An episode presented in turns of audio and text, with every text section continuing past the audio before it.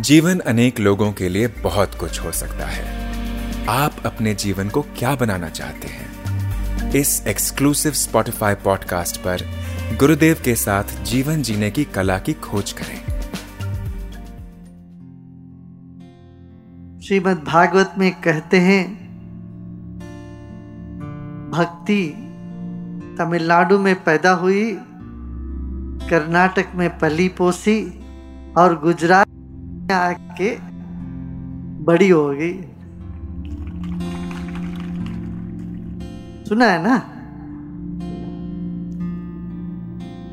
भक्ति की लहर जब तक हमारे देश में नहीं उठेगा, तब तक हमें सुख समृद्धि नहीं प्राप्त हो आर्थिक ढंग से हम आगे बढ़ सकते हैं, मगर जीवन में सुख मिलना हो, वो अध्यात्म की लहर से ही होगा। तो वो आध्यात्मिक लहर त्योहारों से उठता है। हमारे देश में इसलिए हर महीने कुछ ना कुछ त्योहार है ये। जन्माष्टमी, पची, नवरात्रा, उसके बाद दिवाली आ गई अभी। इस तरह से हर महीने कुछ ना कुछ त्योहार मनाते मनाते हम जीवन बिताते आए हैं, ये भारतीय संस्कृति की विशेषता है। अन्य देशों में साल में एक या दो त्योहार होते हैं। हमारे देश में हर महीने कई त्योहार होते हैं। होते हैं कि नहीं? हा? होते हैं। और त्योहार मनाने मनाने का भी तरीका है। तो जब वेद मंत्र सुनते हैं उससे ऊर्जा जागती है हमारे भीतर। ऊर्जा जागती है तो मन प्रसन्न हो जाता है चिंताएँ मिट जाती है। हाँ, ये ज़रूरी है। मैं इस बात पर ध्यान देना ज़रूरी है कि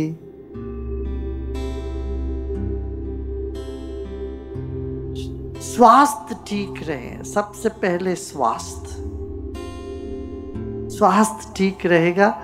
ये आरोग्य लक्ष्मी कहते हैं। आरोग्य भी महालक्ष्मी का रूप ही है। प्रकृति, हमारे भीतर जो प्रकृति है, वो देवी का रूप है।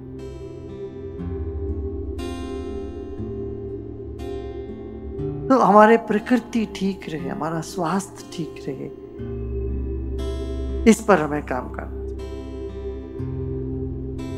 फिर मन ठीक रहे मन में नफरत न हो, किसी के प्रति मन मोटा पावरे के जीना बड़ा दुभारी लगता है। है ना?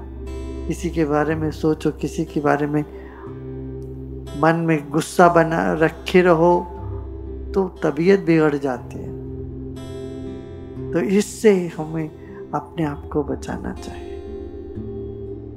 वो आध्यात्म की लहर से, आध्यात्म ध्यान से, भजन से, सत्संग से ये दूर होता है।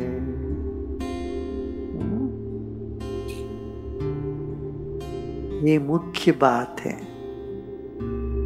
तो नवा वर्ष अभी मनाने जा रहे हैं हम लोग।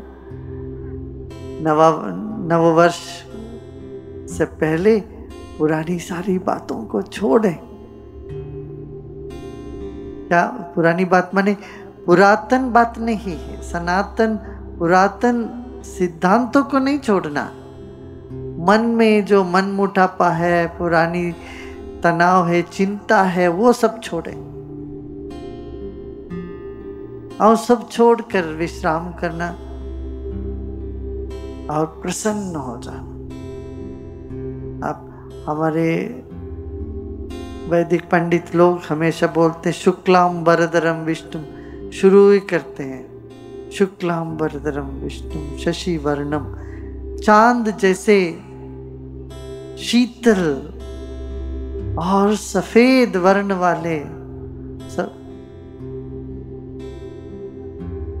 चतुर्भुज, प्रसन्न वदनम, वो प्रसन्न वदन। प्रसन्न, जिसका चेहरा इतना प्रसन्न है, ऐसे चेहरे को याद करो। सारे विघ्न दूर हो जाते हैं।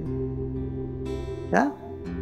प्रसन्न वदन को याद करते ही सारे विघ्न, प्रसन्न वदनम ध्याये सर्व विघ्नोपशांति। आपके घर में छोटा नन्ना मुन्ना बालक है, प्रसन्न चित्त वाला बालक है, उसको याद करो, तब भी तुम्हारे मन में खुशी उमड़ती है।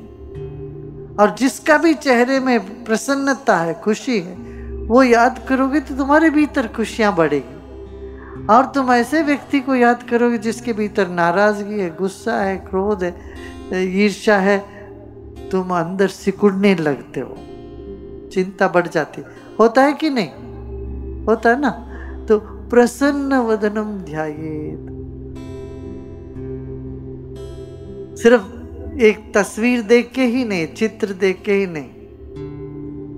विष्णु माने जो सत्ता हर कण कण में व्याप्त है, वही विष्णु। हमारे भीतर, बाहर, सब जगह एक चैतन्य शक्ति है, वही विष्णु तत्व है। जैसे रसगुल्ले में रसगुल्ला चाशनी में होता है ना में और रसगुल्ले के कण कण में चाशनी होती है कि नहीं? ऐसे ये समझो, हमारा शरीर रसगुल्ला है और जो ईश्वर है, चाशनी है, उस चाशनी में मैं हूँ। समझ के तुम जब विश्राम करोगे, प्रसन्नता शरीर के कण कण से उभरेगा। जब ऐसी प्रसन्न हो जाओगे अंदर से और उसके लिए क्या करना पड़ेगा? दो बात याद रखनी पड़ेगी। एक तो जो चिंता है, ये फिजूल है, ये किसी काम का नहीं, ऐसा करके उसको फेंकना पड़ेगा। क्यों? पहले भी चिंता किए हैं, मगर अभी भी हम जिंदे ज़िंदा हैं। पहले भी हमने चिंता किया है। बेकार लगा बाद में, अभी भी हम ज़िंदा है, पूरा है। और चिंता करने से कुछ काम तो होता नहीं। तो चिंता छोड़ने की कला आ जाती है और चिंता न करने की कला भी आ जाती है उससे। फिर दूसरी बात है, हमारे लिए तो कोई है, वो हमारी जरूरतें पूरे करेंगे। हमारे लिए अपना इष्ट हमारे लिए कोई है, हमें जो चाहिए वो देंगे ही हमको। इस तरह का दृढ़ विश्वास। ये दो बात हो जाए तो चिंता मिट जाएगी। हाँ, तो प्रसन्नता सहज ही हमारे भीतर उदय हो जाता है। आशा है आपको ये एपिसोड पसंद आया होगा। रेगुलर अपडेट प्राप्त करने के लिए स्पॉटिफाई पर आर्ट ऑफ़ लिविंग गुरुदेव के साथ को फॉलो करें।